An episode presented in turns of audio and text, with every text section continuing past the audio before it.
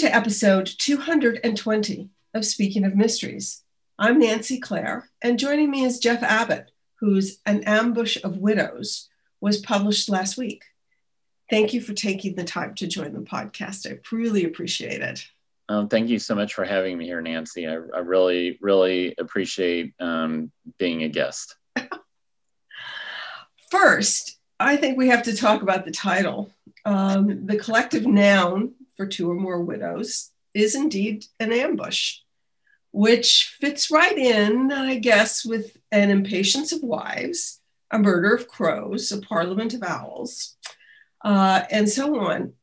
So an ambush of widows must have been too good to pass up. So I'm wondering, did the collective noun inspire the story, or were you just lucky?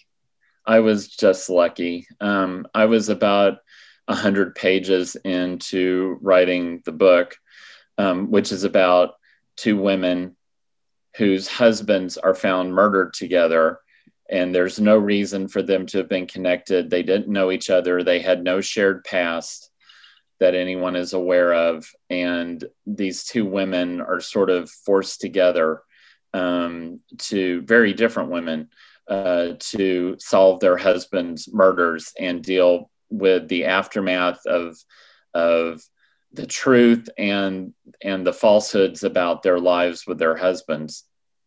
And I was about 100 pages into it, writing it. And I thought, what is the name for a group of widows? Because I thought I had sort of call in the writing to reference that. And I didn't know. And when I saw it was an ambush of widows, I was like, wow. Sometimes the title just falls from the sky. And it was kind of funny. I think my publisher wasn't entirely sure about it at first, because it could sound like, you know, an ambush being committed against widows. And I've had people interpret the title as such.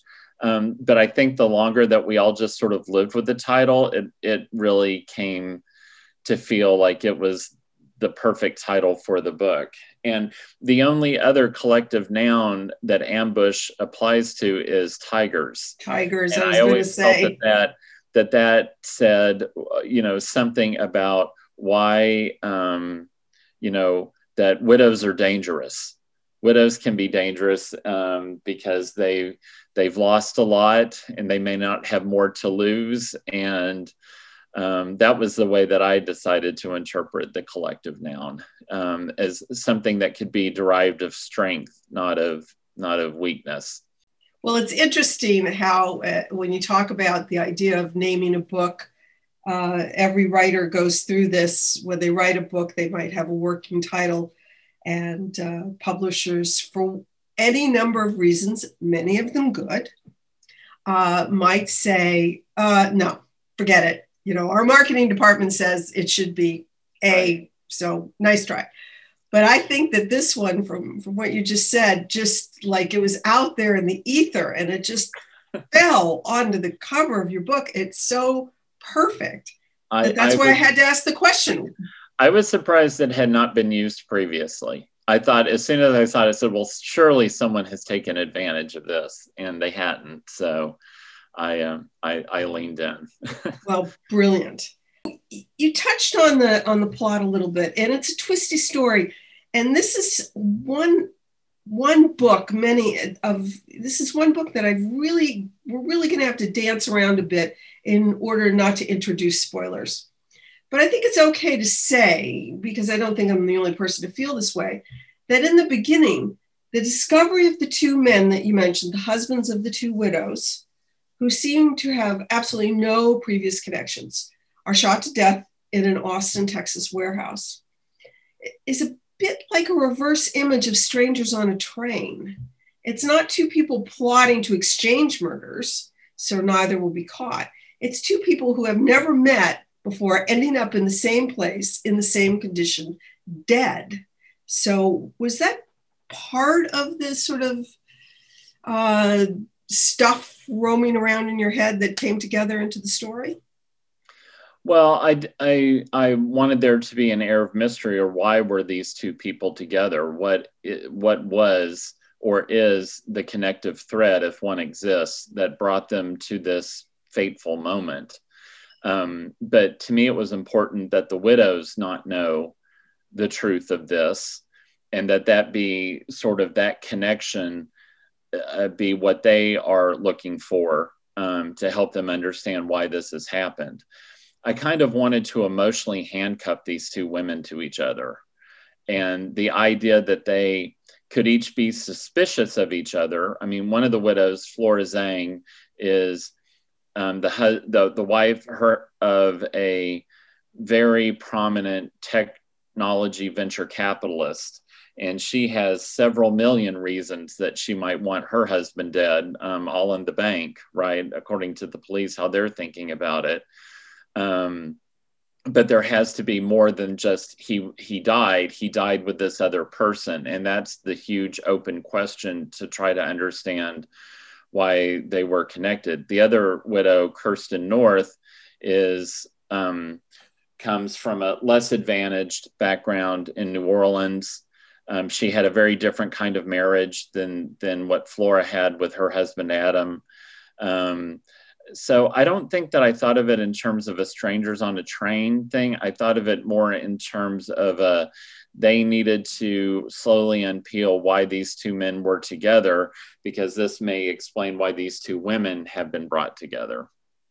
And as is often the case, because it's the lifeblood of crime fiction, there are elements of the past that drift in to the story from time to time and sort of weave this additional, I don't know if you'd call it a net or maybe a girdle, but it's something, well, we're talking about widows, you know, that both is, it's a bit constraining to them. They are, you know, I guess you could say that we are all captives of our own past. And I think that is certainly the case with Kirsten and to a certain extent, Flora.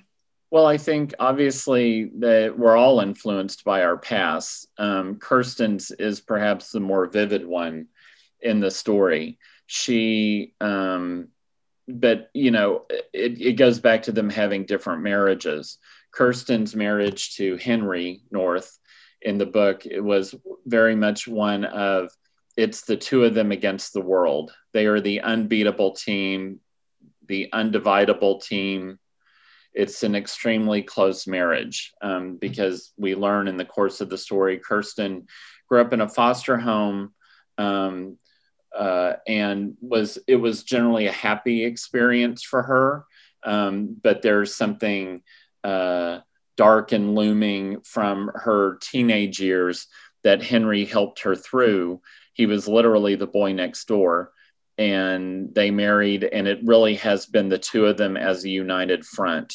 With Flora, she had a promising career as a journalist. She met Adam, and she sort of subsumed all her ambitions and all her energy and career momentum into being his wife, which for someone who's out constantly doing big tech deals, I'm sure felt like a full-time job to her. Both of them losing their husbands in these very different marriages, I think sort of sets them on a path of redefining who they're going to be and who they're going to be in emerging from sort of the tragedy. So yeah, certainly the past is part of what colors this, but I think it's also them each trying to imagine what their future is going to be as they move forward. Well, you know, secrets definitely are the oxygen that fuel crime fiction novels. And the characters in An Ambush of Widows have more than their share. We've touched on a couple, but we shouldn't go any further, I don't think. But here's my question though. What comes first, the character or the secret? Which informs the other as you're building this universe? That's a really good question. I think with Kirsten, I think with both of them, the character came first. With Kirsten, she just sort of exploded off the page. I mean, the opening page of the book is her relaxing at home in New Orleans, believing Henry is on a business trip, and she gets a phone call, an anonymous phone call, informing her that Henry has been shot to death in Austin. And rather than like what I would do if my wife was suddenly dead, you know, in this sort of circumstance, I would just be curling up in a ball for several months.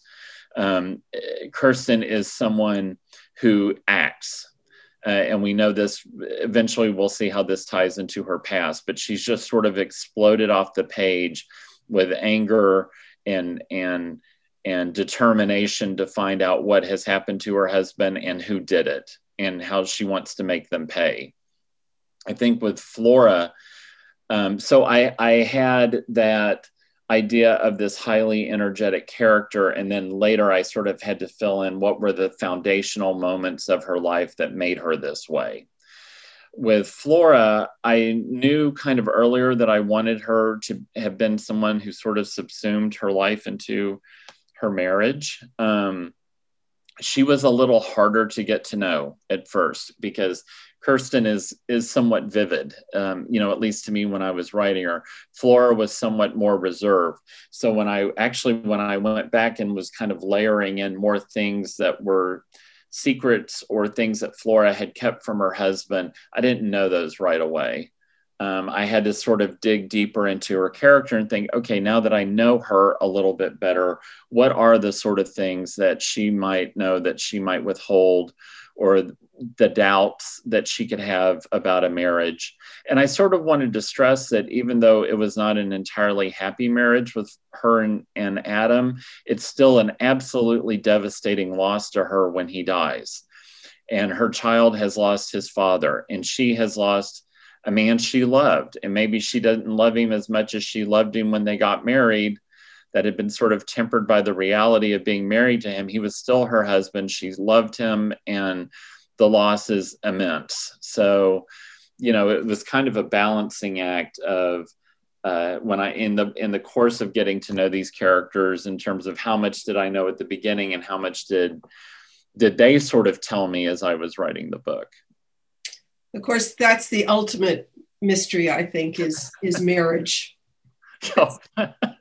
Yeah, it's full of adventure, and I've been happily married for 24 years. So, you know, even now I'm still learning things about our relationship, you know. You know, you touched on this, that Kirsten is informed rather cruelly by someone who has stolen her husband's phone, that he's dead. And as you said, she jumps into action, which turns out to be a good thing. But I thought, you know, her initial feeling of, okay, I'm going to find this person, this guy probably, and take care of it, sets the tone, I thought, for the women in the novel, even Flora. And it made me think that, you know, Kirsten is relentless, but in her way, Flora can be, you know, after, you know, sort of looking for the path, she becomes relentless. You have an investigator, Detective Bard, same sort of thing. And so it was Detective Bard that got my mind, as minds often work in these sort of asymmetrical ways, to think that the story was a slight adjustment to Shakespeare's quote, as you know, hell hath no fury like a woman who's had a loved one taken from her. So I appreciated that. Oh, thank you. Yeah, and it was like, you know, I think they both had to be, anger had to be a bit of a driving force for both of them, because I feel for, you know, many of us would just want to curl up in a ball, and there's not a story if you curl up in a ball. There'll be time later to curl up in a ball. But I needed them both to feel sort of that impetus of action, to do something, you know, sort of coming from different places. Flora wants to protect her child and then needs to protect herself when the police are starting to realize that she certainly had a motive for wanting her husband gone. And Kirsten is just like, you can't have done this to my guy, you know, is sort of her. I think there's a line there. She imagines herself a bullet she's going to aim she herself is the bullet she's going to aim at whoever has undone her life this way. And so, you know, characters like that, that are sort of full of this resolve, you know, that they can really, really power the narrative. And of course, you know, we as we move forward, Kirsten's rage is sort of beating against doors. It's not always productive, right? She has to learn. She has to figure out a way to be smarter about all of this, rather than just sort of arriving at places and throwing fits if she's not getting what she wants from it. It's a lot of her having to sort of temper her natural feelings on this to be more effective in this quest. You start the book in New Orleans, which certainly is a city of deep character, but you move the action to Austin. And I liked that platform of Austin and its changing milieu. It's the way the city is changing as sort of a subtext in the book. And I know you live in Austin, so that was it. Did you have to take a step back to look at how your city has changed in the past 10 or 15 years, or is it with you all the time? Like you drive down the street and say, oh, that used to be a hardware store and now it's a coffee shop that sells candles and essential oils. So my last four standalones have all been set in Austin or in a fictitious suburb called Lake Haven. And An Ambush of Widows actually takes place more in Austin than it does in Lake Haven, although Flora owns a mansion in Lake Haven. Austin has just changed tremendously. And I grew up here, so I've seen the change from sort of sleepy college town and state capital to technology mecca, where we have Apple and Google and moving here and Tesla, and we have 1,000 people moving here a day. And that's been true for just sort of an extraordinary amount of time. And we're now the 11th largest city in the country, about to break into the top 10. And a lot of the people who move here don't want Austin to change. They want the Austin that they like, or that they've heard about, or that they imagine, to stay the same. And they're trying to keep it that way, but it's not entirely possible. And there's just been all sorts of, you know, ludicrous things that have sort of happened in Austin, like home prices rising astronomically in a matter of months, right? I mean, almost sort of as things were, I mean, still rising, like during the pandemic, people were moving here. And I mean, the pandemic's still going on, but during the worst part of the pandemic, people still moving here in large numbers. And it's a battle to try to keep sort of the soul of the city, the sort of innovative, creative spirit. But at the same time, like, you know, when people would think of Austin as the live music capital of the world, musicians can't afford to live here anymore. And, you know, I'm old enough to remember a time when Austin was the cheapest big city to live in. And now it's the most expensive. So I think, you know, that was probably, I kind of reflected that in that Kirsten had thought, because she and Henry both work in technology, that they should have moved here to Austin. They had stayed in New Orleans, which is trying to be more of a tech city and has had some success since Katrina and rebuilding began, and tech companies kind of wanted to start hiring there. But it's Austin is really where that action is. And then Flora, you know, who came here to go to grad school and ended up sort of staying, and has seen her husband be one of the architects of how Austin has changed with the venture capital investment. It was, you know, I wasn't trying to make it a major thing, but it was just like, these are women who are going through massive change, and the setting that they're living in is going, or that they're exploring this crime in, is undergoing massive change. So not a lot of people are writing about Austin. And I kind of thought, like, that's a place where I can lean into and give readers kind of my view of how that's gone. So you touched on this. In your career, you've written both series and standalones. And the three books that preceded An Ambush of Widows were standalones that took place in Lake Haven. What do you do differently when you approach a standalone versus part of a series? And this is going to lead into my next question. But do you know, this is sort of the question of like, when you started An Ambush of Widows, did you think it might become the first of a series, or did you intend it to be the first in a series? Because I have a feeling it is the first of a series. It could be the first in a series. And one of the realities that we're dealing with now in novels is that there's a lot more television and film interest. I've had books that are part of a series be optioned for television. I've had standalones be optioned for television. And usually the first thing they ask you is, how would you extend the story in the standalone? I feel like with these two characters, there's certainly a way that their alliance could move forward in additional stories. But it would also be okay if this was the end of the story, you know, and it didn't go further. But I wanted to give myself that freedom to write about them again, if I was so inclined. And you just sort of have to think of it structurally. But I mean, I was adapting one of my standalone novels, Panic, into a television series a couple of years back, and was hired to write the pilot and write the series Bible, which is sort of like the guidelines for other writers who would have been brought in to write the series, and absolutely had to make major changes from that, because that is a standalone novel that ends. And to think about how could there be subsequent seasons? How could this character stories carry forward?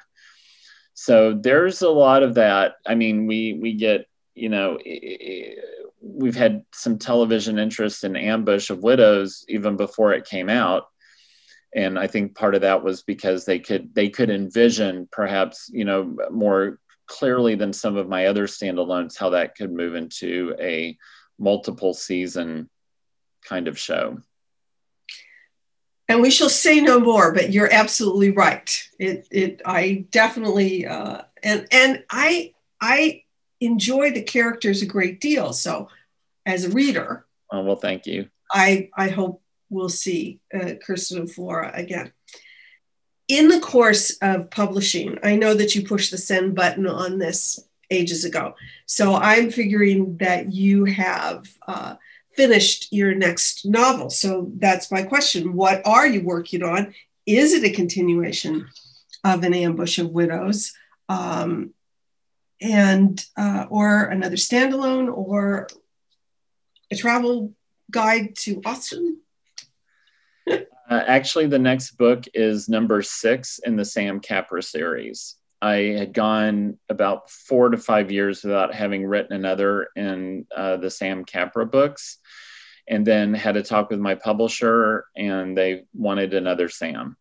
And I had an idea on how to sort of bring Sam back after his break, where I had done 5 novels, and he had really, really, really been through the ringer. For readers who aren't familiar, Sam Capra is a former CIA agent who ends up owning bars all over the world and is kind of continually pulled back into intelligence work. But these bars sort of serve as his entree normally into further intrigue or meeting people who have trouble where he could apply his skill set.